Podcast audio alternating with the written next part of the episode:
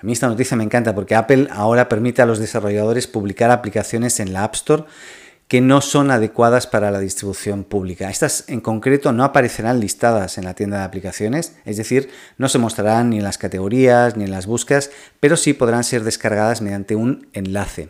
Esta nueva función está pensada para aquellas aplicaciones cuyo uso está limitado a un pequeño número de personas o a un acontecimiento concreto, por ejemplo, para colaboradores de una empresa o para un evento especial eh, o cualquier otra situación como por ejemplo el lanzamiento de la aplicación a un grupo cerrado o a un grupo determinado de, usuarios, hay que pensar que si tienes el link la puedes descargar.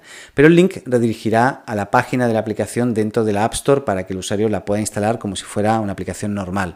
También las actualizaciones y todo eso funcionan exactamente igual. Las apps no listadas en la App Store pueden aplicarse en cualquier región del mundo donde la plataforma esté disponible y la verdad, a mí esta noticia me encanta.